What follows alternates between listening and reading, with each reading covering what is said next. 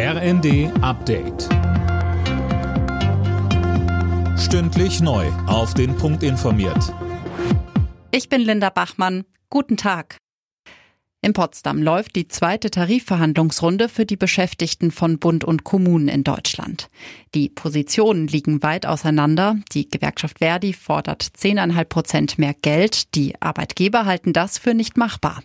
Wolf Rüdiger Michel, Vizepräsident der kommunalen Arbeitgeberverbände, sagt, im Moment ist man natürlich noch sehr weit auseinander. Die Tarifforderungen sind ja nicht nur die 10,5 Prozent, die sehr gerne in das Schaufenster gestellt werden. Die Gesamtforderungen sind rund 15 Prozent. Das bedeutet für die Kommunen 15,4 Milliarden Euro. Das ist ein Paket, das so nicht zu schultern ist. Die aktuelle Praxis zur Förderung politischer Stiftungen in Deutschland ist verfassungswidrig. Das hat das Bundesverfassungsgericht entschieden.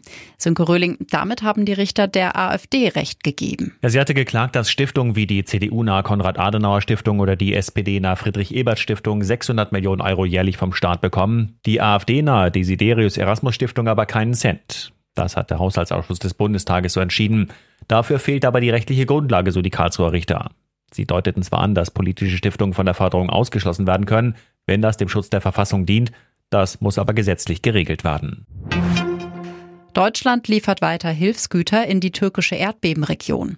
Die Bundeswehr plant nun, eine mobile Sanitätseinrichtung bereitzustellen mit OP-Kapazitäten, Röntgengeräten und Laboreinrichtungen.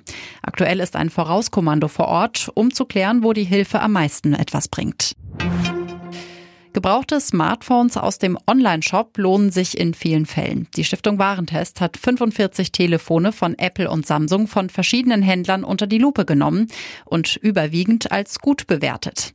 Im Schnitt sparten die Tester ein Drittel im Vergleich zum Neupreis. Alle Nachrichten auf rnd.de